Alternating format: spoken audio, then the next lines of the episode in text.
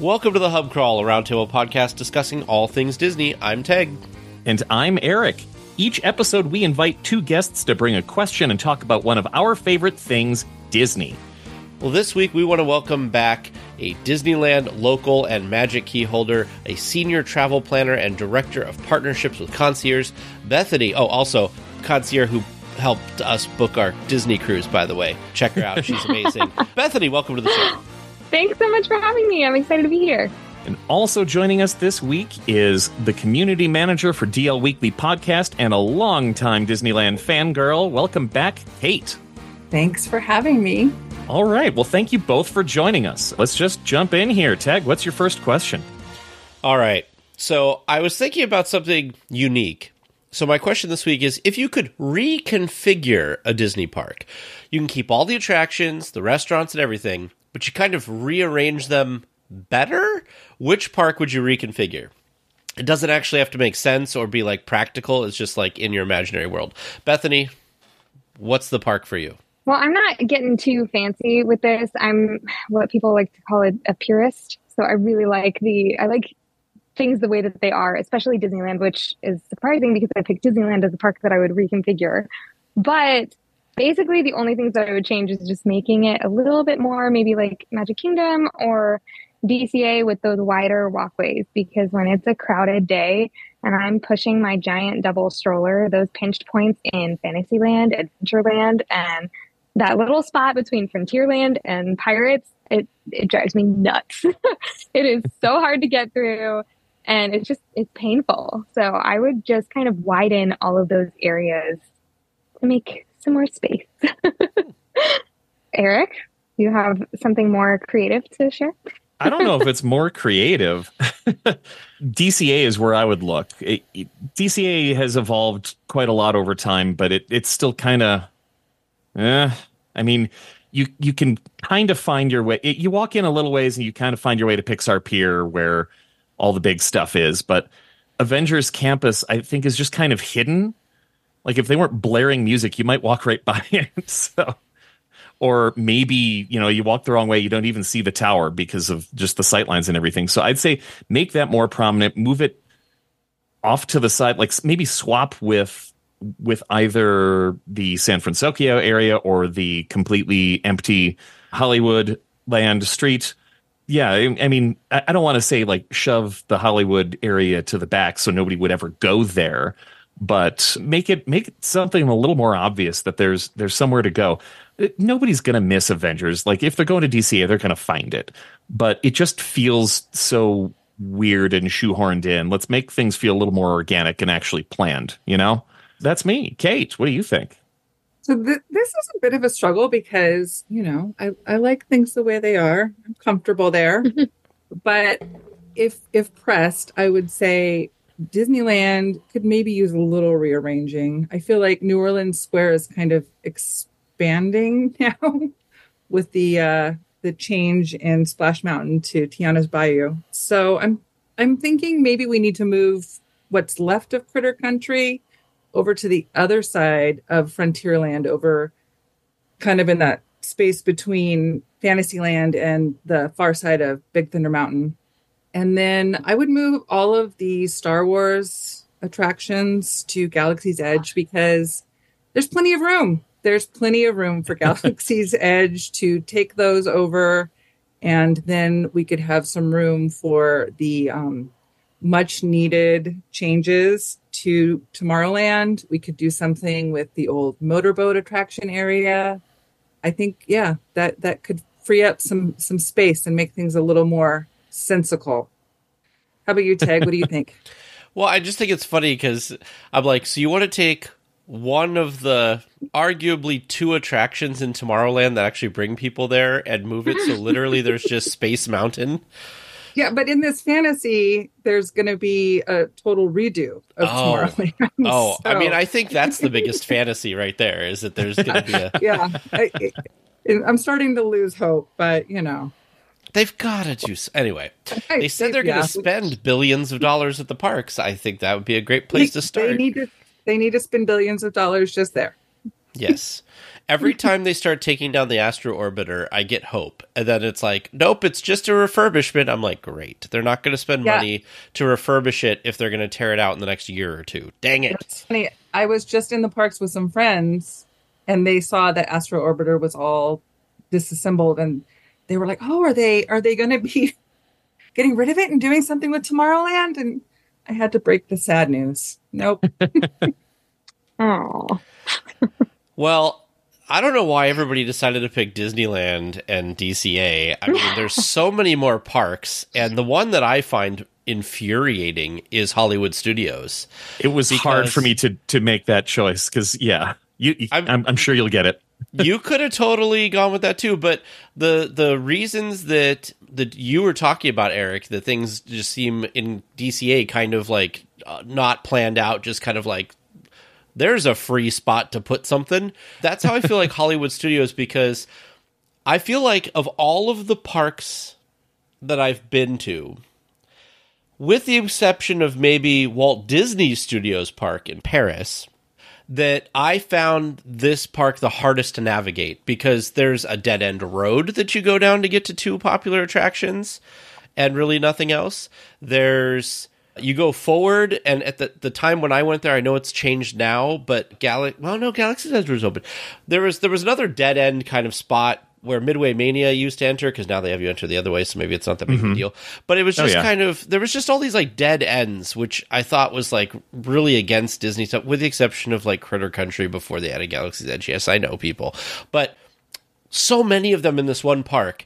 And when they did Toy Story Land and they did Galaxy's Edge, it just again, it's one of those they just had the room there. So I don't know exactly how I would reconfigure it, but I would reconfigure it. I would move stuff around. I would try to make the flow of that park better because that flow is not great. My my backup was Disney California Adventure because just like you said, Erik, they've just kind of put stuff where they've put stuff and some of it makes sense and some of it doesn't make sense and it's just kind of a hodgepodge. So, obviously I think if they would have known where they were going with the park and built it with the stuff they have there in mind now, it would be different. But it is what it is. But I'm also with the two of you, Bethany and Kate, that Disneyland's kind of perfect. I mean, other than the fact that their walkways are a little uh, cramped sometimes, I think it's a great park. I love and and probably some of that is nostalgia and comfort with knowing where everything is and not wanting things to move around. But I think it works all together. totally. Yeah. Well, mm-hmm. that wraps up our first question. Let's go to Bethany for their question. So, as Tage mentioned, I am a Disney travel planner with Concierge. And so, my question is what is the best advice that you've gotten for your vacation to Disney parks, whether it's Disneyland, Disney World? I'm really curious to hear like what really good advice that you've received to help you on your trip. So, Erik, Well, I received so many different tips over the years, but I think the one that really sticks is something that we we kind of inherently did when we were kids, which is go to the parks early and then save time for the pool. Uh, because I mean, I, I remember what it was like when we were kids. We had a pool in our backyard, yet this was a bigger pool at a hotel. So we always wanted to spend time in the pool. So if you're going to Walt Disney World, especially, hit rope drop, get a whole bunch of attractions in real early, have a plan for that, and then get out of the park when it gets hot. When all the people start showing up, leave. Go back to the hotel. You know, relax, sit in the pool, take some time for an, an arcade, I don't know, and then head back in the evening for for dinner, for fireworks, all of that stuff. It, that it's it's so interesting to see because my sister it, I mean so I've made it pretty clear over the years. I'm not this person. I don't. I, I don't generally do rope drop unless I'm being coerced or I'm there with somebody else who needs to do rope drop. because I, my wife and I do really casual trips. But if I'm there with my sister, where she's like, "I've got four kids. We're hitting as much as we can get out of this trip," and I get it. So we do this, and it's worked out so well. And even at at Magic Kingdom, at a- any of the Walt Disney World parks, you see it. You see it work out really well if you just have a a vague sense of okay, here are the things that we want to do. Okay, that's busy. Move on to the next one. Keep going. We'll come back. And it everybody seems pretty happy. You know, my dad will always be the nice grandpa who goes off and gets some gets some snacks for everybody because they all ate breakfast way too early back at the hotel. So he'll he'll go off and get coffee and come back with with some food for everybody. And then it's pretty much, well, the wait times are all an hour. Let's go. And it's like 1030. But but it works out so well because you already hit like 10 things. So yeah, I really like that that advice. Not always great for me, but it it it does it really works quite a bit. Kate, what do you think? So I feel like I'm usually the person who gives advice to people. So I, this was hard for me to come up with something, but I think some of the best advice I've gotten Disney Disney trips tend to feel like you have to plan every single second and it's gotten I think more that way as of lately. So I think the advice I would I would say is is good is to not overplan and to leave some room in your day to, you know, have some spontaneity and you know, also things go wrong. And you know, we've all been in line and had a ride breakdown or you know had a child that loses it and needs to take a nap at an unexpected time. So i think you know if you overplan those kind of bumps can be devastating. And also you know there's so much magic that happens around you at disneyland and you know the other parks if you just stop and you know take it all in. So i i think people miss a lot when they're just you know they're they're they've got their agenda and they're doing one thing and on to the next thing on the list. And i've seen lots of very upset people in the parks when their when their plans go awry. So that i think is is really good advice to to try to you know plan the things that are important but also leave plenty of room to experience some of the magic that you did not have planned Tage, do you have any hot tips for us? I will say I do have a follow up question for you though, Kate. Yeah, so, yeah. since you're the one who usually gives advice, what is the Yeah. best advice that you typically give? Oh, so many things. but I mean that that actually is advice that I give to people a lot. And I also uh, have some, you know, podcasts that I recommend to people to listen to before they go. I often give the advice to to use a travel planner because that was not something that I even knew about and I think a lot of people still don't don't know that that's a possibility. But oh gosh, I this is I think for Disney World people, this is obvious, but not so much Disneyland people. I often tell people to visit the hotels Hmm. because there's a lot of stuff going on.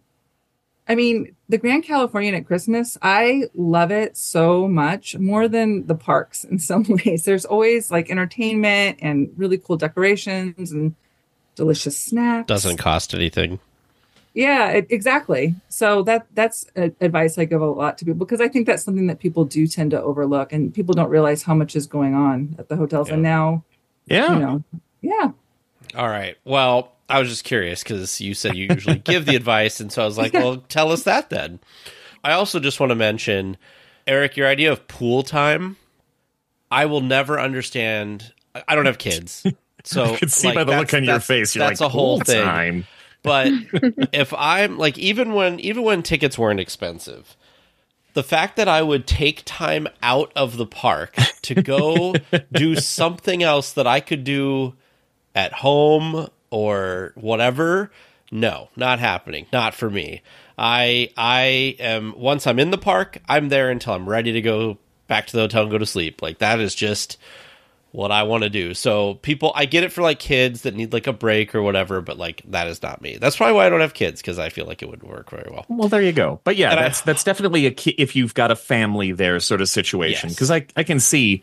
I know you're you're one of those people that just squeezes every last bit out of out of the park's time. I try to, but I have seen my sister successfully not have any meltdowns on given days. So absolutely, absolutely. And I also agree with Kate. Don't overplan things. I'm a very let the Disney winds take you person, which is why I don't like things like Fast Pass and Lightning Lane and virtual queues. But the best advice that I've received, I don't know if I received it, but I definitely am going to give it to people, which is And Walt Disney World stay on property. I go, Erik, we've talked about it many times on this podcast. I will never understand why anybody stays on property at Disneyland, but at Disney World, I think it is a necessity because we, the very first time I went to Disney World, we stayed off property and it was like the hotel was fine, our parks and everything were fine, but getting from our hotel to the parks was not fun. We had a little shuttle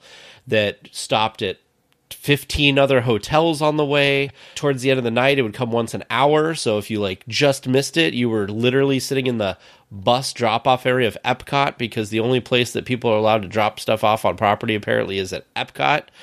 So if you're going to like Magic Kingdom or anything like that, you've it's you got to take another form of transportation. But if you're on property, you just take the bus wherever you're going, or you take the Skyliner, or you take the monorail if you're staying at a monorail loop, you know, hotel. Personally, love the Skyliner. So definitely stay on property at Walt Disney World. It's totally worth it. You can find prices for rooms that are similar to what you would get on Harbor Boulevard at Disneyland kind of things. You don't it's not like at Disneyland where they only have the three hotels and they all cost an arm and a leg. Definitely with Disney World, stay on property. I don't know if I received that advice, but I experienced that advice and I always give that advice. And again, it's not the same at Disneyland. Disneyland you do not have to stay on property. If you want to stay in the bubble, Erik I'm sure can talk to you about it for hours. but I'm uh, staying And I somewhere cheap across the street. We love our friends over at the Hojo that partner with DL Weekly to give some discounts to our listeners and stuff like that. But I used to just stay at the super cheap on Katella. There was a Super 8 on Katella. It's now something else. But it was like 70 bucks a night. And I'm like, all I need is a bed. There was no bugs. We're good. Bethany, how about you? As a as a travel planner, you must have all types of advice that you give out and stuff to your people. Well, I gotta say, everything that you guys have said, that's all advice that I have given to families that are going to Disney, usually like first time Disney families. The midday break is key. If you have kids, no matter how old they are, always taking that midday break, whether you go to a pool or not, having that nap time is huge. And then over planning is like, oh, it's one of my biggest pet peeves. I have people asking for two or three dining reservations in a day. And I'm like, so we're not going to do that, please, because you're going to not have time for anything. you're just going to be going from dining reservation to dining reservation. And that's not how you want to have your, your trip go. And then staying on property at Disney World, yes, that's, that's key.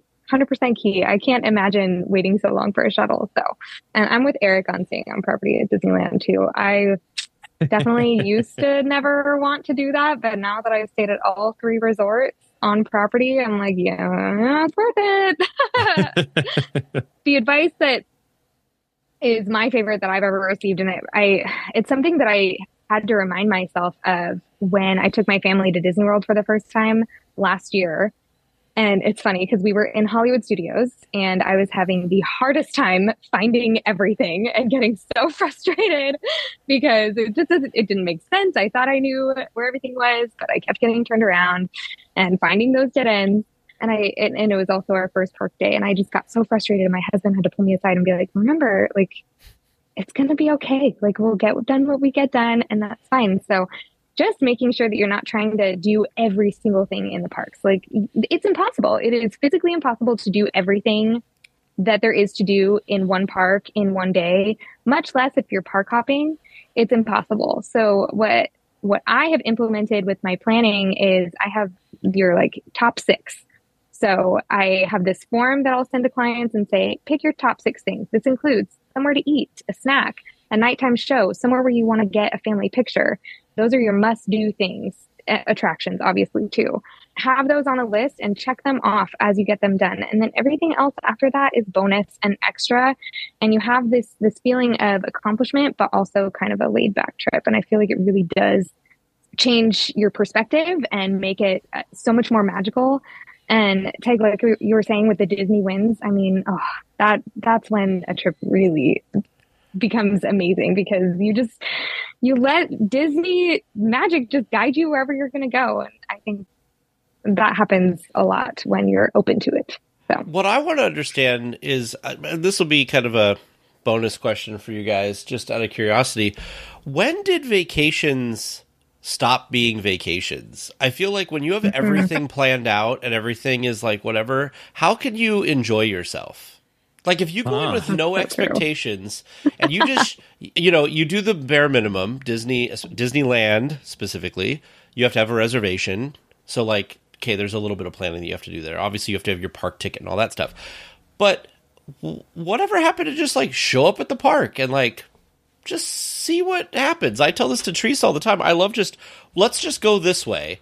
Hey, that line doesn't look too long right now. Let's just hop on that. Oh, that over there looks pretty good. Oh, the Dapper Dans are out. Oh, this.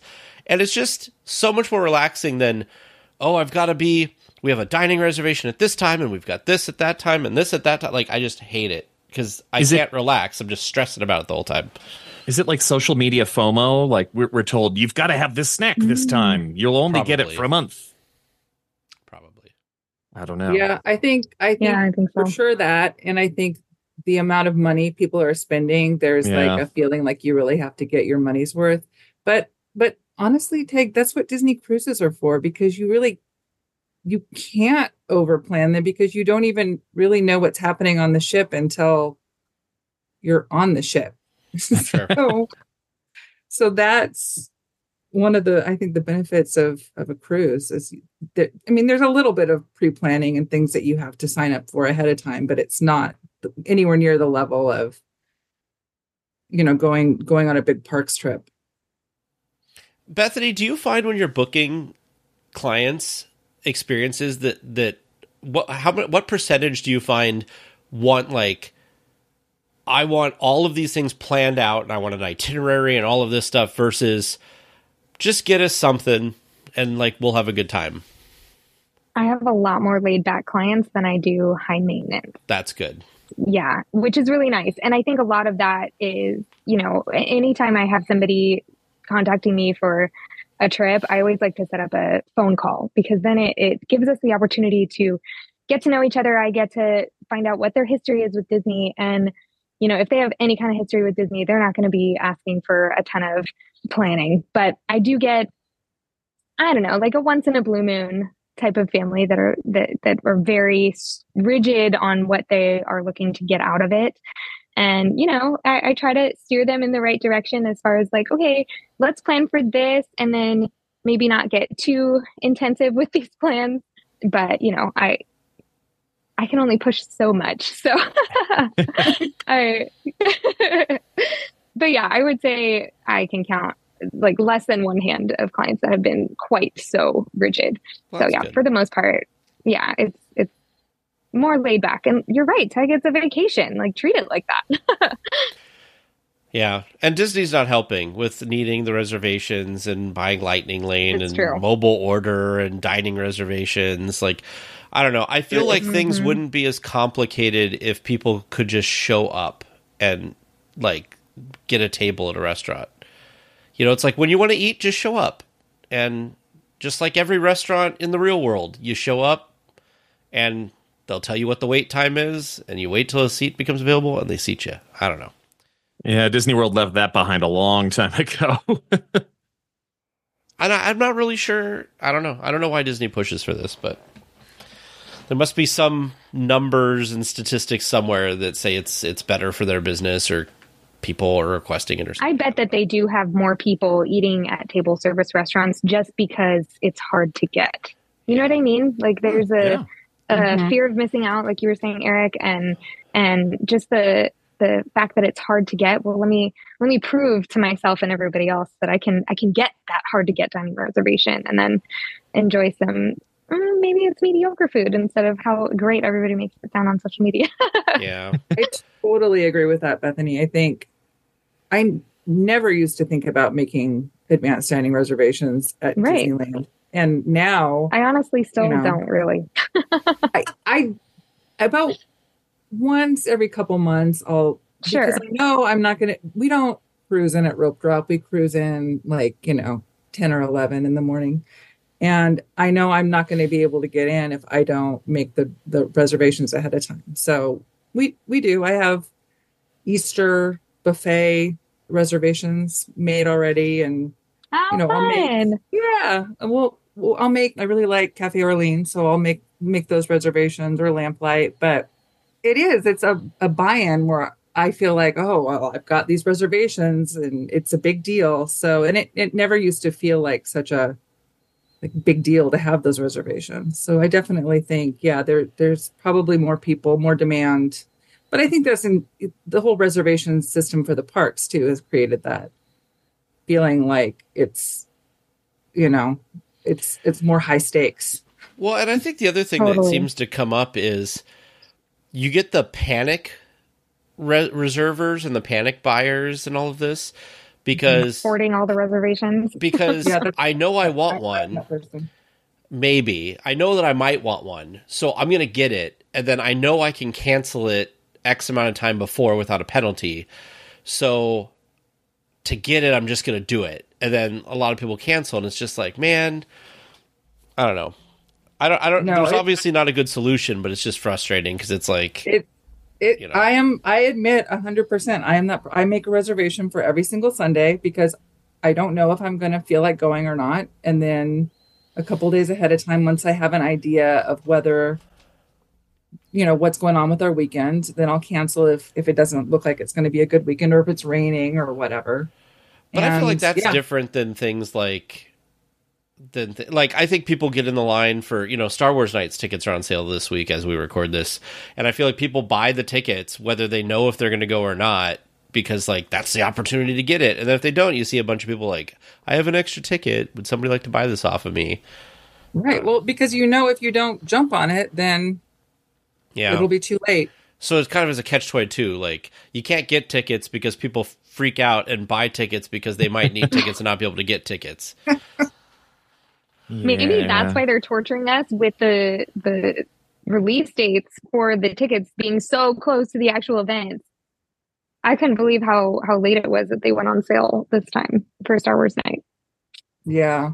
I mean, is stuff like that more for for locals? Because if I'm if I'm planning a trip, I'm I mean, I've going from Colorado to there.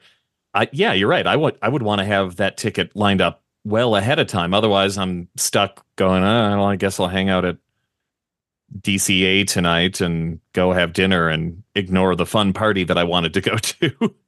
Right. Yeah. Yeah, I think it is targeted more towards locals, but I know so many locals that are mad at the after dark events. They're like, I already, well, especially pass holders, right? Like, I already paid so much money, and you're telling me I can't stay in the park and I have to buy a, another ticket to go to this event. And they're not cheap. I mean, it's more expensive than a park ticket. So, yeah yeah, that's really interesting. I agree. I agree that it sucks to take park time away from people. Like, I think that that's bad. But, you know, the more I sit down and do the math, I know we hate saying that, like, you know, even the highest magic keys, what, like $1,800 now or something like that. Mm-hmm. If you go frequently and you live in Southern California, you get an incredible deal per visit compared to like a day ticket. So I think it's one of those things, you know, it's all relative to how we look at it. You know, like when I go to the grocery store, you know, if I buy, you know, a 12 pack of soda, let's say, and it's seven bucks, well, that seems outrageous to me, but I don't have a problem paying $3 a glass at a restaurant for soda. Mm. It's much less but it's like because in the context of the restaurant that's the price it is and that's okay and in the in the you know so i feel like that's the same thing with the tickets too is we've totally, had yeah. cheap passes so we think of them as cheap and so when they are expensive even though they're still an incredibly good deal we don't think they're as good of a value anymore even though most people if you paid for the regular tickets you would get it'd be crazy anyway eric take us to yeah. the halftime because we we have totally gone off track here. Annual pass holder psychology 101 here. Something. okay, well, we are two questions down. Like Tage said, we are halfway through the show. Uh, head over to thehubcrawl.com slash support. I'm telling you to do this. I'm not even asking anymore. Please. Wow. No, I no, we're removing the please. We're being we're being forceful about this, go over there, throw some some dollars at us, and support the show. You get access to our Discord community. You can uh, listen to episodes early. You get access to our bonus question, which this week what street entertainment group is most likely to get you to stop and listen or watch? That's kind of fun. So if you want to hear us answer that question, then then head over there and and contribute. You can also uh, contribute yourselves to the answer answers to these uh, bonus questions, as we'll read off some of the responses in um, during the end of the show. So please, wait, I, I'm too polite. Please, thehubcrawl.com slash support. You're not even a ah. Midwest person, Oh, Erik. You don't have the Midwest nice. I, I, I was trying to eradicate it, but Yeah. no, it didn't work. That's all right. Coloradans are pretty nice too. that is true. Well, it's time to get back to the questions. Erik, what's your question for us? And is it is it as pleasant as you're asking for support? It is pleasant because it evokes strong memories for me, and I know I've got a, a I've got a few answers to this question. I'd like to hear your answers. What is your favorite place to take a picture every time you're in a Disney park? Kate, how about you? So I'm in the parks. Well, I'm at Disneyland a lot. We definitely don't take a picture. We don't take pictures in the park every time we're there, but we do have a couple, I would say, traditions with pictures that we take at Halloween and at Christmas. I always try to get a picture in front of the Headless Horseman at DCA every Halloween. And then Good at choice. Christmas, we do. Cool. Yeah, it's, I love it. I love the Headless Horseman. And on Christmas, we try to do a, um, well, not on Christmas, but Christmas time, we do a picture in front of the the tree on Main Street. You got to you got to get your your Main Street tree picture in.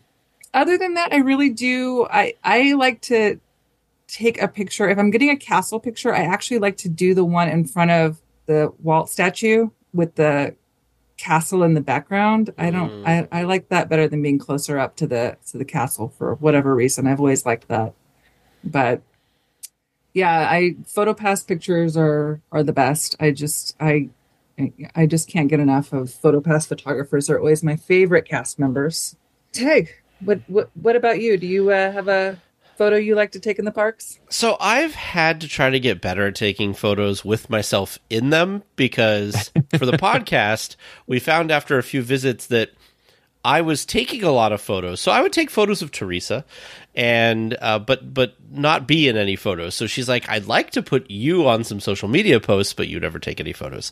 And even when I go with family and stuff, I'm not just I don't know. I'm just not a photo person. I should be, but I'm just not. So I don't know if I have like a specific place. Things that I do like to take photos of or maybe in front of is I love the Main Street train station. That is my favorite building in Disneyland. I don't know why, it just is. And then of course in front of the castle because who doesn't like taking a picture in front of the castle? Teresa's obsessed right now because they've started taking photopass photos off to the side of the castle which does look better. So that's good instead of that head-on shot where you get everybody walking through the castle and in your photo and all that stuff. And it's You mean over on like the Tomorrowland Bridge or yeah, yeah, like right over in that the side. section. There's a Okay. there's a good spot. Um, the other side, actually, when I went on the wa- walk in Walt's footsteps tours like a jillion years ago, uh, they talked about how, uh, and I didn't even know this back then. Uh, there's a little patch of grass there with a little gate, and that's where they take like all the nice wedding photos of the like the bride in front of the castle and stuff. They do it off to the side. They also said that's where they take all the like castle promotional shots and stuff like that. So, so yeah, you know, besides the castle, DCA. I don't think I have anything in DCA that I like to take a picture in front of or anything like that. I don't know. Disneyland's Disneyland's just the park that does it for me. Uh, how about you, Bethany? Well, I the left side of the castle is my go-to for grabbing, you know, that perfect Disneyland photo and specifically the left side. And I believe that's right where you were saying that that spot is where they take all of those photos. Um, I've actually seen them take families in there for one of those capture your moment sessions. And I'm always like, oh, that's such a good spot. They have it like totally gated off. But yeah, I love that spot. And I always anytime I'm there, if I have time, I'll always like go across that bridge kind of that's between the fantasy fair area and the castle and just snap a few photos of the castle or of like my kids in front of the castle. It's so pretty. I have a video of my daughter twirling right there in a princess dress. It's so cute. But my favorite thing to do is to find a new spot to take photos every time I'm there. Just I like one time I was there with one of my good friends and we were taking she has a small business so we were taking some photos of her product and we found this little courtyard on Main Street. I can't remember. Was it is it Center Street is the first one, and then Market is the second one or something. I, I can't remember the order or whatever. Yeah, one side. anyway, versus the one with yeah. the lockers.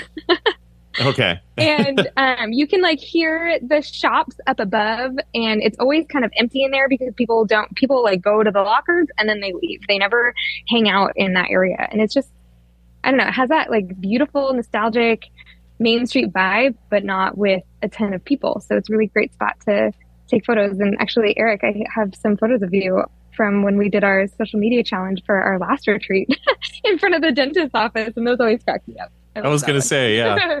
And there, the test walls over there too. I recently learned Yes, yes, learned about that one. I so yeah, yeah, that was fun. yeah. All right, what about you, Erik? Well, of course, castle shots. Yeah, anything with a with a photopass person. Brandy and I did photopass really early on for our honeymoon, where they actually gave us a disc with all of our photos on it. So we- we're big fans of of all of that. Uh, but just taking shots myself, there are two places that we always take a picture, whether or not my wife is with. The one is in Star Tours, where we're walking past C3PO, and I always take a picture with her posing near C3PO. And when she's not with, I still take that same picture and I still post it. And my family, my family gets so upset. They're like, "Why are you taking it? She's not even there." but it's just something. It, when I walk past, at least once a trip, I'm like, I got to take that picture. And the other one is in DCA. Uh, there's a, there's a spot basically between Fiddler, Fifer, and Practical, the the Starbucks and the the fountain. So there's a spot there with Carthay in the background, and we take a shot. I take a shot of Brandy there every time. Again, whether or not she is with. but it's just one of those things. We like to look back and, and compare. My sister asked me once, she's like, You take the same pictures every time. I'm like, Yeah, but I've we've been going to these parks pretty consistently for for 15 16 years now so you get to compare Y- y- you know you get to see you know how how how amazingly thin and in in shape we were when we were doing all the run disney races and how out of shape we are now. And sometimes we feel bad. We go oh we got to get we got to get healthy again. But but yeah like it's a great way to kind of mo- mark your moment in time and remember different trips. And uh, that's something where like most most disney trips i have a very clear timeline of what happened and when and it, brandy's always surprised she's like how do you remember that I'm like well we take the same pictures every time i don't know and that helps for for, for that purpose for me at least I want to point out something. So you were talking about the Oh. castle photo. So I was I have my bookshelf and my Disney stuff next to me now. And so I was like, "Oh, I'm sure I have that angle somewhere in one of these books." So I pulled up my Disneyland Memories of a Lifetime book, and I just wanted to point out something really funny. But first of all, I had flipped through the entire book from the back towards the front, and of course, the very first photo on the front page is from that spot. So whatever. But it allowed me to find this gem, and then I had to look up what year was this book published because I was like, huh, they don't do that anymore. So if you don't want to be sad about how Disneyland has stopped doing things that were amazing before, you can skip ahead a few seconds. But I found they had this cool photo of a guy on a bucket like replacing bulbs on the on the crystal arcade or whatever like after the park closed. Oh, and i glanced over and they have this paragraph which man i wish was still accurate also at night, electricians from facilities and maintenance inspect some of the more than 100,000 light bulbs used at Disneyland Park, including the 11,000 rim lights used to outline the buildings on Main Street. All of the twinkling lights on Main Street are replaced when the bulbs reach 80% of their expected life. Not anymore. Not anymore. Uh, this oh we're book back was to waiting copyright, until they burn out copyright 1999. So well there there was your soapbox Tage you found it I have to. Like Every- little you know, I, it cardboard was bulbs, just making was sure, checking buried over bulb. here. You know, just you know, had to do that. well thanks for sharing kate take us home last question here Okay, so my question is kind of the opposite of Bethany's question. What is some conventional wisdom or oft repeated tip about visiting Disney parks that you think is absolutely and completely wrong? Tage, I'm sure you have something to contribute to this. I well, I said I didn't have a soapbox, uh, and I'm not going to go into it everybody's heard it before. you don't need Genie Plus and Lightning Lane to get on things and enjoy your day in the park. You can just let the Disney winds take you. We've already covered this earlier in the episode, but you don't have to do all of that. You don't have to eat all of the food that's on the foodie guides that everybody's talking about. You don't have to put every moment of your trip on Instagram.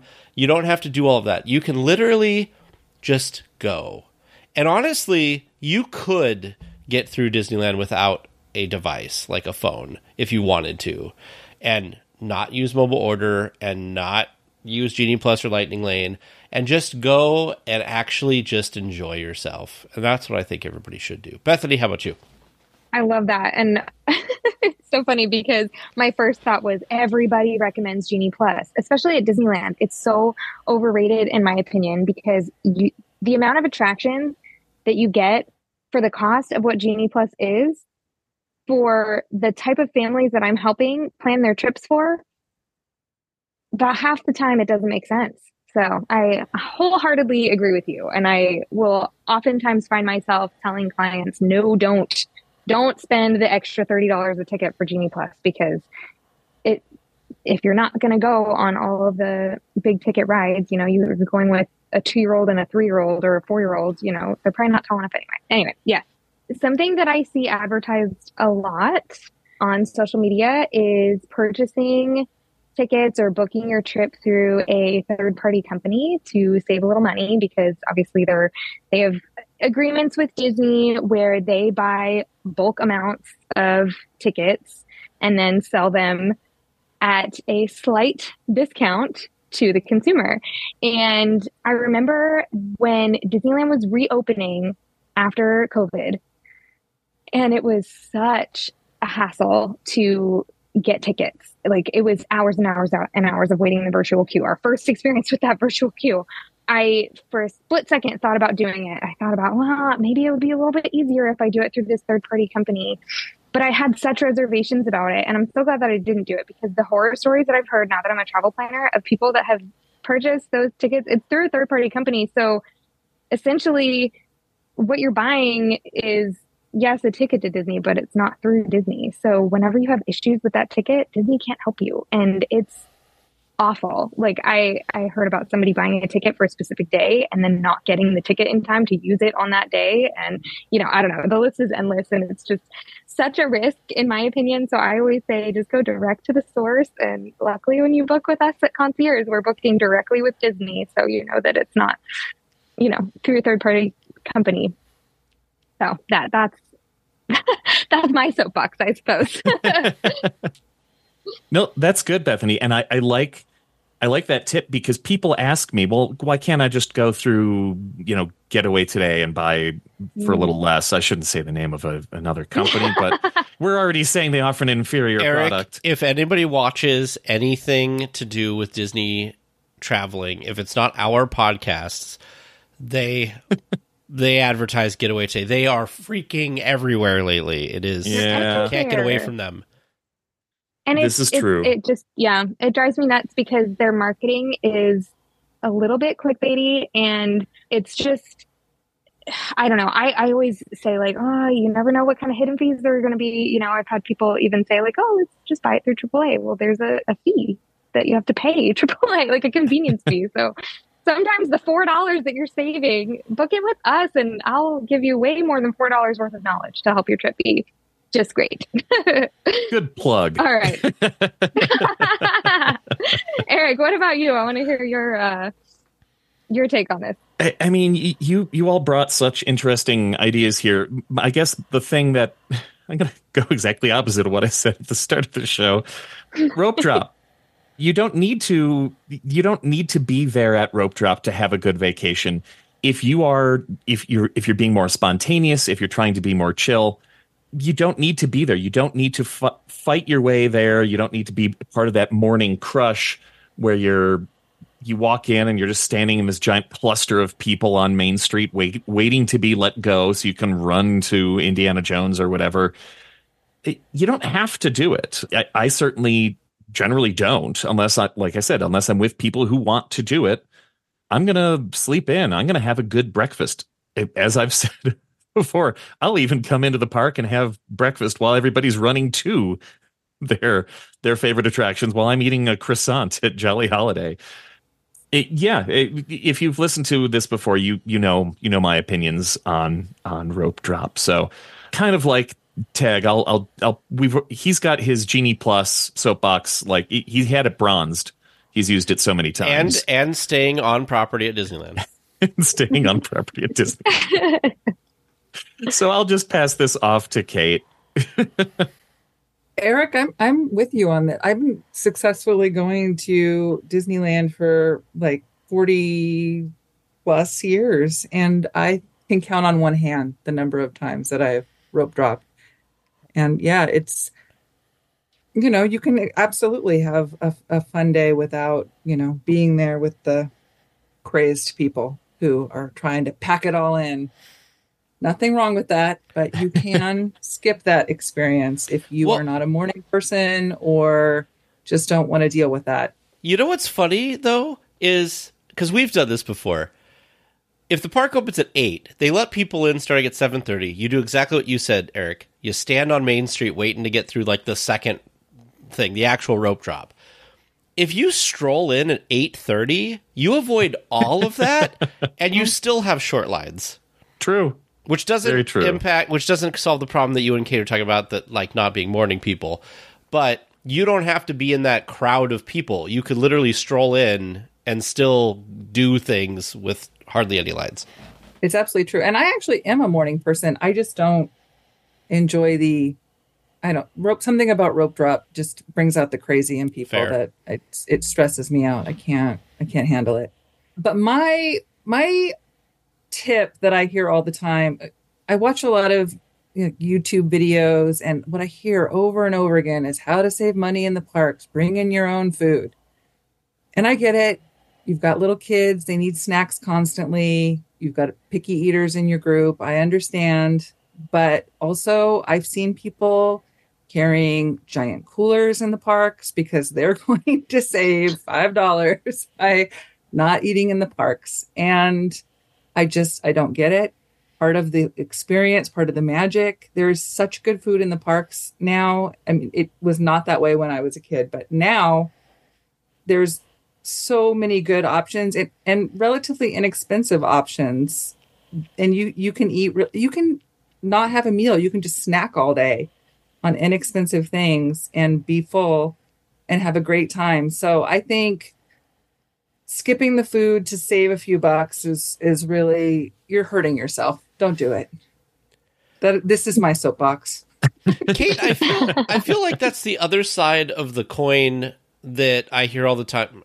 I'm not targeting you, Erik. I swear. the people who only go to the parks for rides, like there's so much more to the Disneyland experience. If you oh. want rides, go oh, yeah. anywhere else. But if you want the full experience, you got to do the shows. You got to do the food. You got to do the the street entertainment, which we're going to talk about in the bonus question here in a few minutes. But like I feel like you're absolutely right, Kate, that you that people that go just for one thing are really denying themselves like the whole experience and the I, reason and, that you go to Disney. And I realize that, you know, it's different for someone who who's a magic key holder or a pass holder, it can go all the time. But you know, last weekend we went and we ate lunch. We watched the parade. We did a grand circle tour on the train. We did some light shopping and we had the best time. I I I teared up watching the parade. I was embarrassing because it was just like a perfect fun day and we didn't really do other than I mean the train if you consider that a ride you know we had we had a great time. And there's just so much more to to the parks that so many people skip because they're yeah exactly that mindset of got to get to the next ride. Well i think but, anything you know, i think the one thing that our listeners should take away from this episode this week is go in with no expectations take it all in, and you'll have such a better time than if you try to plan a bunch of stuff, if you only focus on one type of thing, and if you're carting around a giant cooler of crap. Just say no to the coolers. Yeah, well, don't get me started on people who bring those like giant wagons in with their. Anyway, that does it for this episode of the Hub Crawl. We would like to thank our guests. Where can people find you? Do you have anything that you'd like to plug or anything like that? Kate, how about you? I have nothing to plug, but you can find me on the Discord server for Hubcrawl and DL Weekly. I am around, so come and say hi. Also, frequently in the park. Yes, also frequently frequently in the park. Not so much this time of year because I don't I'm from Southern California, so I don't like the rain. But when it's not raining, you'll find me in the parks. You can you can find her easily because she's always wearing the most gorgeous dresses that are thematically appropriate for the park. With a brooch. Yes. Yes. Ooh. My my Disney brooch collection is legendary. If you see someone with a with a child with curly hair walking around Disneyland and they look like they're out of the 60s, that's probably Kate. I wonder how many people are going to walk up to randos and be like, "Are you Kate?" Dapper Dapper days. Uh, Everybody's I love, there. Yeah. I, I, lo- I will be there on Dapper Day. Got my reservations. There we All go. All right. Bethany, how about you? Well, you can find me over at Moms with Magic Plans on Instagram. And if you're planning a trip to Disneyland, Disney World, Disney Cruise Line, Aulani, Disneyland Paris, Adventures by Disney, the list goes on. Feel free to contact me. You can request a quote at concierge.com or you can just find me on Instagram and send me a message there. And I highly recommend Bethany for Disney Cruise Line stuff because she is knocking it out of the park right now for helping me Aw, and thank James with our. Disney cruise. So, yep. Well, join us next time where we continue to talk all things Disney. Thanks, everybody.